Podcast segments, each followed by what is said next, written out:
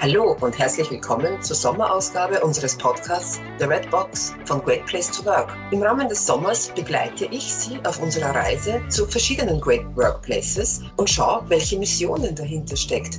Ich inspiriere gern andere Menschen und werde auch sehr gerne von anderen Menschen inspiriert. Wer bin ich? Iris Kunrad, Consultant bei Great Place to Work. Herzlich willkommen zu unserem Sommerpodcast. Heute habe ich einen Special Guest, nämlich den Christian Moser von den Nice Shops. Herzlich willkommen, lieber Christian. Schön, dass du da bist. Vielen Dank für die Einladung. Freue mich sehr. Wir unterhalten uns ja im Rahmen von unserem Sommerpodcast über Themen, wie gestalten wir Organisationskultur. Ich interviewe interessante Menschen bei besten Arbeitgebern und möchte so Ihnen als Zuhörer mitgeben, was man so alles tun kann, was es für Möglichkeiten gibt. Und heute haben wir ein spezielles Thema. Wir widmen uns dem Thema Strategie. Für manche ein hartes Brot, für die Nice Shops ist es vielleicht ein Nice-Thema. Wie schaut es denn aus? Was macht ihr denn, lieber Christian, rund um Strategie und generell? Wer seid ihr denn als Nice Shops? Vielleicht fangen wir damit mal an. Ganz kurz vielleicht zu Nice Shops. Man kann es dann eh, eh googeln. Wir sind ein E-Commerce-Unternehmen, betreiben bald knapp 50 äh, Online-Shops in unterschiedlichsten Nischen und sind damit sehr erfolgreich äh, am, ja, Wachstumsraten in den letzten zwei Jahren von bis zu 80 Prozent gehabt. Und das ist natürlich dann spannend für die Organisationsentwicklung und durchaus auch für die Strategiearbeit oder für Strategizing, wie wir es nennen. Mhm, ganz spannend. Also grundsätzlich, wir freuen uns einmal sehr als Great Place to Work, dass ihr in unserer Mitte seid. Ihr seid ja im, im Mai diesen Jahres ausgezeichnet worden als bester Arbeitgeber Österreichs in der Kategorie XL und aus dem Nähkästchen geplaudert. Das war auf Anhieb. Habt es auf das oberste Treppchen geschafft. Eine grandiose Leistung. Was steckt da dahinter? Ja, das war tatsächlich viel Gelegenheit zum Feiern und ja, große Freude, weil man könnte sagen, man hat nicht damit rechnen können, aber unser Geschäftsführer, der war quasi immer schon zuversichtlich und seine Reaktion war quasi ja eh, so auf die Art. Aber ja, natürlich freuen uns extrem drüber, dass das auf Anhieb auf dem ersten Platz ist, ist halt super cool und ist letztlich einfach noch einmal ein Symbol dessen, was in den letzten zehn Jahren oder seit es eigentlich die Firma gibt, auch viel intuitiv an Kulturarbeit passiert ist. Ja. Ich habe euch ja wahrgenommen, wie ihr da auf die Bühne gekommen seid. Und euer Motto ist ja, glaube ich, Be Nice. Und mhm. ihr habt die Bühne gefüllt. Ihr seid nicht zu zweit, zu dritt, zu viert oben gestanden, sondern ihr habt so eine wirkliche große Menge an, an, an Mitarbeitenden, an, an, Personen mit dabei gehabt, die mit euch abgefeiert haben. Das zeigt ja schon einmal, wie inklusiv ihr seid und, und wie wichtig euch die, die Leute sind. Absolut, ja, wobei das war eher Zufall. Wir sind ja noch Greenhorns, was Great Place to Work betrifft und Gott sei Dank hat seine Kollegin dann noch geflüstert, es kann schon Sinn machen, dass wir nicht nur zu zweit dort auftreten und dann haben wir Kolleginnen aus verschiedenen Bereichen einfach dazu noch genommen und war eine gute Entscheidung. Gemeinsam feiert es einfach besser. Ja, genau. In jedem Fall und gerade bei Great Place to Work wollen wir nicht irgendwie sehr im Smoking und so, sondern so feiern, wie wir sind und, und euch einladen und jeden einladen, ja. einfach zu kommen und, und diese schöne Sache zu feiern und den Stolz einfach nach außen zu zeigen und zu tragen und den Teamgeist zu feiern und alles andere, was dahinter steckt. Grandios. Und wenn, wenn wir schon beim Dahinterstecken sind, also wie gesagt, heute geht es ja um das Thema Strategie. Was habt ihr so für Strategie? Wie erreicht ihr denn euren Erfolg, das Wachstum, das du angesprochen hast? Es ist super spannend, schon, schon die Frage, wer macht denn überhaupt Strategie im Unternehmen, ist bei NiShops interessant, weil so explizite Strategiearbeit hat es bis vor kurzem auch noch gar nicht gegeben. Es hat einfach jeder mitgedacht, jeder war Entrepreneur, jeder im Unternehmen oder jede im Unternehmen hat Ideen eingebracht und hat auch viel Freiraum schon immer, seit es die Firma gibt, viel Freiraum, eigene Ideen auszuprobieren und umzusetzen. Und damit ist auch das Thema Strategiearbeit oder Strategizing ähm, irgendwie so eine, natürliche Arbeit, die einfach immer schon da war. Was äh, wir jetzt einfach gemacht haben im Wachstum, wenn, wenn einmal bei 50 Leuten ist, ist die Abstimmung natürlich noch viel leichter. Bei 500 Personen ist es dann schon spannend, wenn es äh, viele Ideen gibt, ähm, welche Ideen machen wir zuerst, welche nachher, wie bewertet man, welche Idee, äh, welchen, welchen Nutzen er hat oder uns voranbringt. Und deswegen sind wir hier jetzt in einen Strategizing-Prozess auch gegangen und haben es ein Stück weit ähm, strukturiert und verwenden dazu das OKR-Modell bei uns. Also du redest sehr viel von agilem Framework, Strategizing-Prozess, OKRs. Agilität habe ich auch in der Vor im, im Vorfeld unserer Besprechung gehört und Kreisorganisationen. Magst du ein bisschen was beleuchten, wie das abgeht bei euch? Ja, auch ein spannendes Thema, weil Roland, unser Geschäftsführer, schon viel Zeit damit verbraucht hat, zu schauen, was ist denn das gescheite Organisationsmodell für uns und da irgendwie noch nicht auf den, auf den grünen Zweig gekommen ist. Und wir haben dann eben, es war auch eine meiner Aufgaben, wie ich ins Unternehmen gekommen bin, mich um darum zu kümmern. Und ja, wir haben dann über die Kreisorganisation gesprochen, also die Organisation in Kreisen, die sehr autonom arbeiten können, wo sehr viel Entscheidungsspielraum im Kreis drinnen ist und die sie auch dann evolutionär weiterentwickeln können, ja, wo, wo neue Rollen im Kreis entstehen können oder aus einem Kreis dann eine weiterer Kreis entsteht, der sich so wie eine Zelle teilt und so weiter. Und das hat einfach auf Anhieb super gepasst und so sind wir jetzt organisiert. Und spannend ist, dass allein wenn man es anders visualisiert, also wenn wir, wenn wir unsere Organisation in Kreisen zeichnen, das macht, äh, zeichnen, das macht einen Unterschied, weil, weil ein Kreis was anderes ist als wie eine Pyramide rein jetzt nur mal auf der symbolischen Ebene. Ja, das macht einen Unterschied, das löst andere Assoziationen aus. Mhm. Du hast einen spannenden Job. Du machst Organisationsentwicklung, Personalentwicklung, Employer Branding und bist da der Kreisverantwortliche, glaube ich, hast du mir vorher gesagt. Und ja. kannst du mir da ein Beispiel liefern? Weil wir haben sicherlich viele Zuhörer, die aus der klassischen hierarchischen Struktur nur kommen, vielleicht welche, die aus mhm. der agilen Welt kommen, die hören sicherlich sehr gerne zu. Und ich habe gehört von dir, du kannst ein bisschen aus dem Nähkästchen plaudern. Ja, freilich, ja. Mhm. Wir, wesentlicher Punkt ist wahrscheinlich so, so eine Art Grundvertrauen, das es in der Organisation gibt. Ähm, unsere Geschäftsführung sagt da sehr oft, ähm, wir wollen diese Entscheidung nicht treffen oder wir wollen keine Entscheidungen treffen. Ist ein bisschen überspitzt, aber bitte schaut ob ihr nicht selbst die Entscheidung treffen könnt. Und so ist es auch in meinem Team, in meinem Kreis Organisationsentwicklung. Ich habe bei mir die Personalentwicklung und auch das Employer Branding, wo wir uns in einem Tandemführung organisieren. Vielleicht ganz kurz dazu, warum Tandemführung. Employer Branding ist bei uns ein wichtiges Thema und es ist am wichtigsten in der IT, ja, weil es gibt am Markt einfach einen Mangel an IT-Fachkräften. Deswegen ist das das wichtigste Thema im Employer Branding und wir haben dann einfach gesagt, lass uns das doch dann gemeinsam machen, sodass wir die IT-Bedürfnisse gut abdecken können und hier führe ich den Kreis gemeinsam mit meiner Kollegin der Carina Höhl aus der IT, die der Kreislead von der IT ist sozusagen oder der People Lead, kann man eigentlich sagen. Ja, und wir arbeiten da sehr autonom in Kreis und äh, nutzen die OKRs, um uns sozusagen in der Gesamtorganisation auch abzustimmen, weil wir haben auch viel übergreifende Themen. Ja, und wir versuchen dann halt pro Jahr einen Schwerpunkt zu setzen, zum Beispiel jetzt in diesem Jahr das Thema Feedback oder speziell Peer-Feedback. Und konkrete Themen, vielleicht kannst du mir einfach mal sagen, wenn du jetzt sagst, es geht speziell auch um IT-Spezialisten, die wir abholen, was ist, wenn ihr jetzt auf die Idee kommt, okay, ihr, ihr müsst jetzt eine komplett andere Recruiting-Strategie entwickeln? Wie, wie, wie entsteht sowas und wie wird das dann quasi ins Leben getragen bei euch? Mein speziell jetzt dann das Recruiting ist ein spannendes Thema, weil dort sagt sie sehr schön die, die Autonomie oder auch die kollegiale Organisation, wo sehr viel Leid mitentscheiden auch. Bei uns ist das Recruiting so, dass gerade in der IT wahrscheinlich das gesamte Team bei jeder Person diese Person auch kennenlernt und mitreden kann, mitentscheiden kann, ob diese Person ins Unternehmen kommt oder nicht. Das ist so eine Art Peer-Recruiting, kann man es eigentlich nennen. Es äh, wirkt sehr aufwendig, aber hat dann hinten raus einen extremen Effekt, weil die Person quasi schon halbert angebordet ist, bevor sie überhaupt den Dienstvertrag unterzeichnet. Kleine Seitengeschichte, weil wir erst gestern darüber gesprochen haben. Äh, wir haben zum Beispiel auch Dienstverträge, die nur zwei Seiten lang sind, äh, weil wir sagen, man muss nicht alles schriftlich festhalten. Auch das ist so eine Manifestation von Vertrauen. Ja, das kann sich auch sogar im Rechtlichen widerspiegeln. Und das gefällt dann natürlich neuen Kolleginnen einmal, wenn sie das das erste Mal sehen. Mir persönlich mhm. auch, ich habe mich selber auch wie ich bin und okay, passt, nicht so viel zum Lesen einmal. Wie nice und keep it short and simple offensichtlich. Vielleicht sollte man erweitern, genau, unseren, unseren Begriff. So ist es, ja.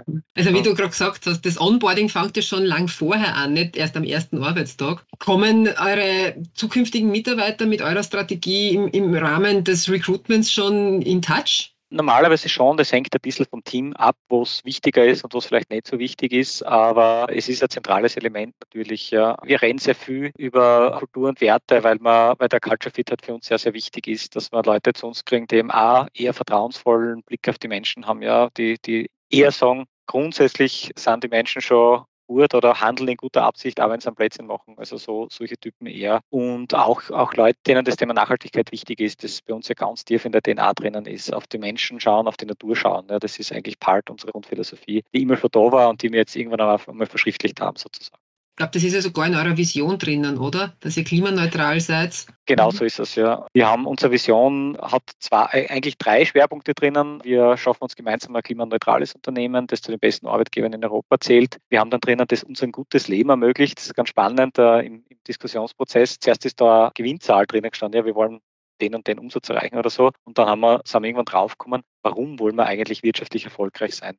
Nicht um des Geldes wegen. Ja, wir wollen nicht mehr Geld auf der Bank haben, sondern wir wollen damit etwas finanzieren, nämlich uns als Kolleginnen in der Firma ein gutes Leben, dass wir Familie gründen können, Haus bauen können und so weiter, aber auch darüber hinaus vielleicht dort und da einen Beitrag leisten können über die Firma hinweg, indem wir auch zum Beispiel unsere, unser Wissen oder wie wir arbeiten, das einfach teilen, ohne dass wir uns da groß Gedanken machen, dass das ein Wettbewerbsvorteil wäre, den wir wir dann verlieren würden oder so. So hoffen wir halt, dass wir auch, auch, auch ein bisschen was beitragen können, dass, dass die Welt halt ein Stück weit besser wird, auch wenn das immer ein bisschen schmalzig klingt, aber ähm, letztlich geht es um das. Es könnte für den einen oder anderen vielleicht entspannt klingen, wo man sagt, ah, wir wollen uns ein gutes Leben machen. Aber ich glaube auch, dass es im Zuge der Zeit quasi, dass es mit der Zeit einfach geht, dass Menschen, die bei euch arbeiten und arbeiten wollen, genau davon angezogen werden.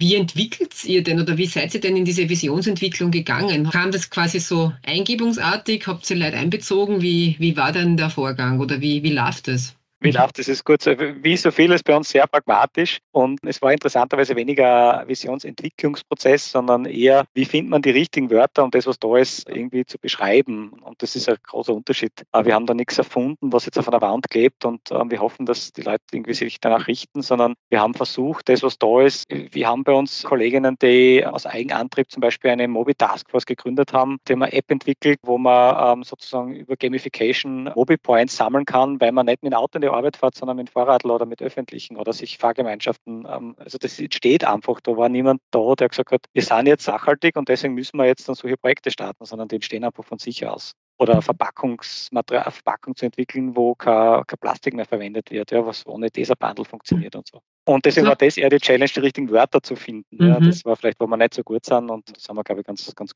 ganz gut gelandet einmal mit, mit dieser Version, die wir jetzt haben, die vielleicht in zwei Jahren ein bisschen anders ähm, formuliert ist. Wir wollen ja mhm. Richtung Net Zero auch gehen, weil klimaneutral ist eigentlich schon gar nicht mehr so spannend. Wir sind ja mhm. schon einen Schritt weiter und das wird sicher auch den, unseren sozusagen Purpose oder, oder ja, unsere, unseren Grundclaim verändern. Mhm, okay, sehr spannend. So ein Backel habe ich übrigens zu Hause stehen. Also ich habe auch schon etwas von euch konsumiert und habe mich total gefreut über diese innovative Verpackungsmethode. Ich glaube, außenrum schaut das Backel auch nur ein bisschen anders aus und ist nicht so klassisch nur braun, sondern hat auch ein bisschen Grafik drauf. Also macht schon Freude, dieses Paket einmal in Empfang zu nehmen. Ja, voll.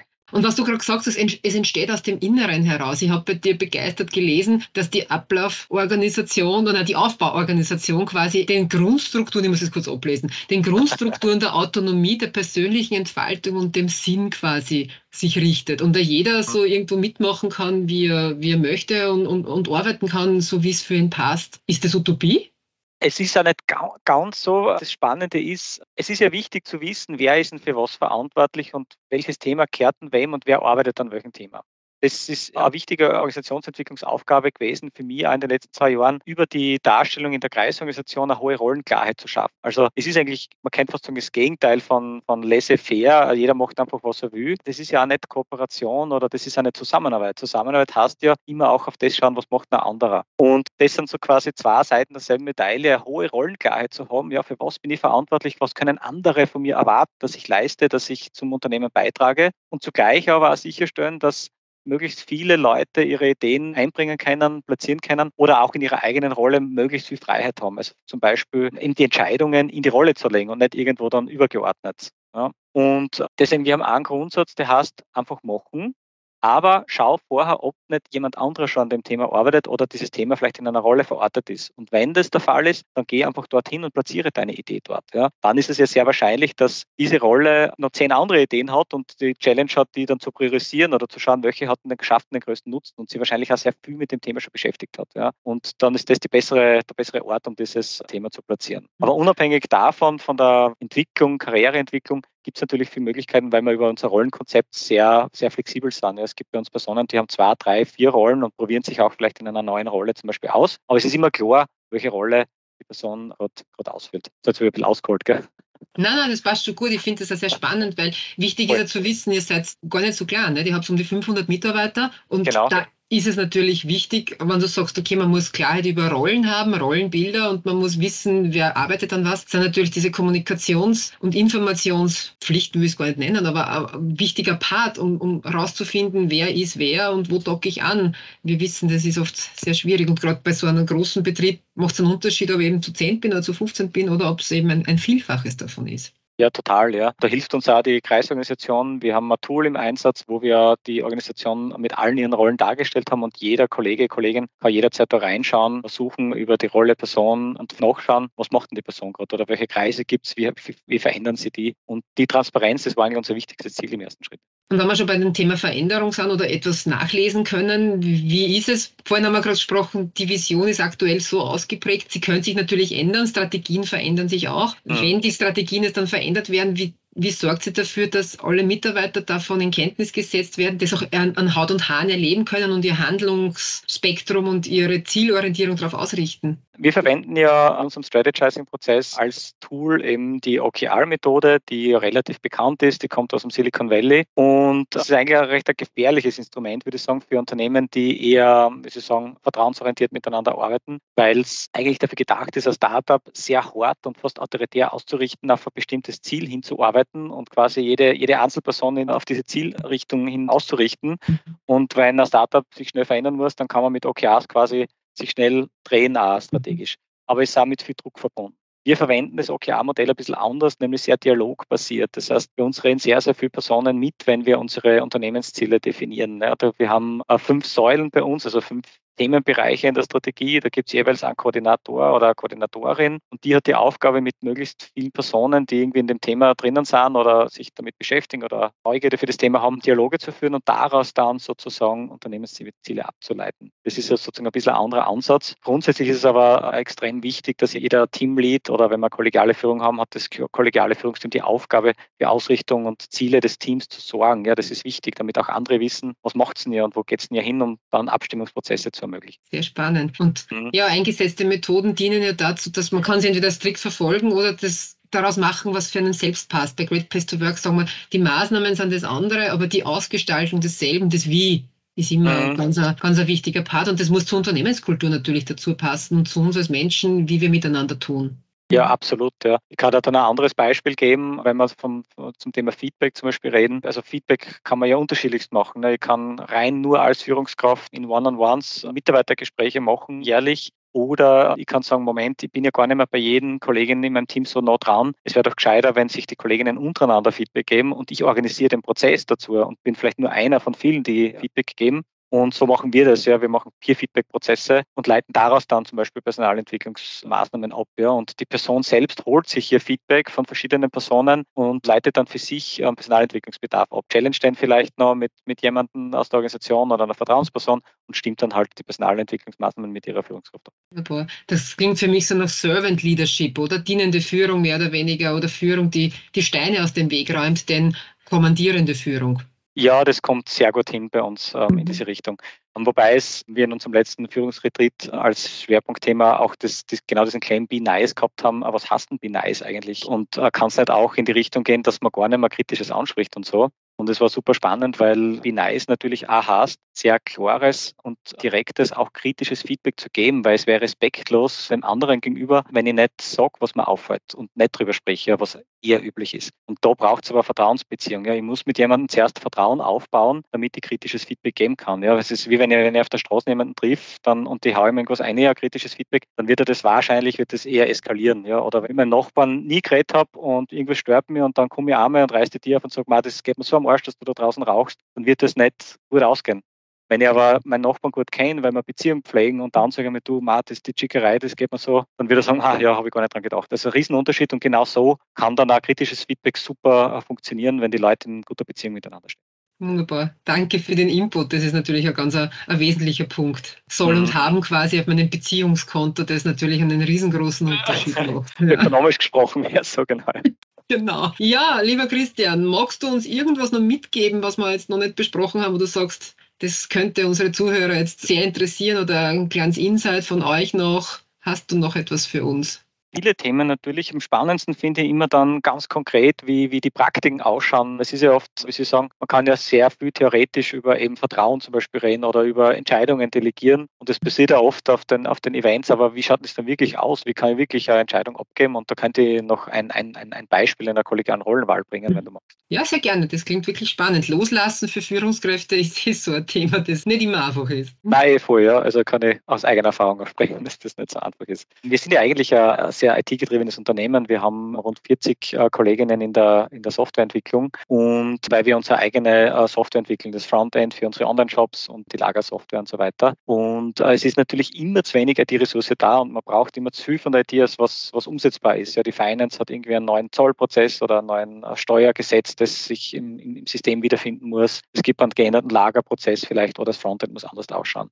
Und das ist die Frage, wer entscheidet denn über, darüber, was dann die IT zuerst macht und was sie nachher macht. Ne? Und dann kann man das zentral angehen. Wir haben das auch versucht, dass die Geschäftsführung das entscheidet. Das ist nicht so eine gute Idee, weil das sind ja nicht so tief drin im Thema. Man kann auch die IT entscheiden lassen. ist auch nicht so eine gute Idee, weil die mehr den technischen Aspekt dann im Fokus hat. Und wir sind jetzt hergegangen und haben gesagt, wir, wir lassen einfach alle unsere Circle Leads entscheiden, wer entscheiden soll. Ja, das heißt, wir haben unsere 35 äh, Circle Leads gefragt, welche fünf Personen würdest du die Entscheidungsmacht gern geben, über die Priorisierung der IT-Ressourcen zu entscheiden. Wer glaubst du, kann gut den Gesamthut des Unternehmens aufsetzen? Wer kennt die Strukturen, Prozesse gut? Wem vertraust du auch? Und wen möchtest du ermächtigen, diese Entscheidung zu treffen? Und das haben wir in einem zweistufigen Prozess gemacht. Das macht einen riesen Unterschied, weil jeder Circuit hat dann sich erklären müssen, warum er diese fünf Personen nennt, hat begründen müssen, warum der Dario, warum der, warum der. Und die anderen haben das alle gehört und haben ihre eigene Wahl im zweiten Schritt dann ändern können, ja, weil da ist mehr Wissen entstanden ah, da haben, haben wir gar nicht gedacht, dass ja die Person auch super gescheit ist und da ähm, super mitwirken könnte. Und so ist dann auch in der zweiten Auswahlrunde hat sich diese Personenzuordnung, die fünf Leute nochmal verändert. Und ja, und die machen das jetzt, bis die Circle Leads Runde sagt, sie können diese Ermächtigung zurücknehmen, ja, wenn sie, oder, oder einzelne Personen vielleicht auch austauschen. Aber bis dorthin im vollsten Vertrauen entscheiden die jetzt dann über unsere IT-Ressourcen.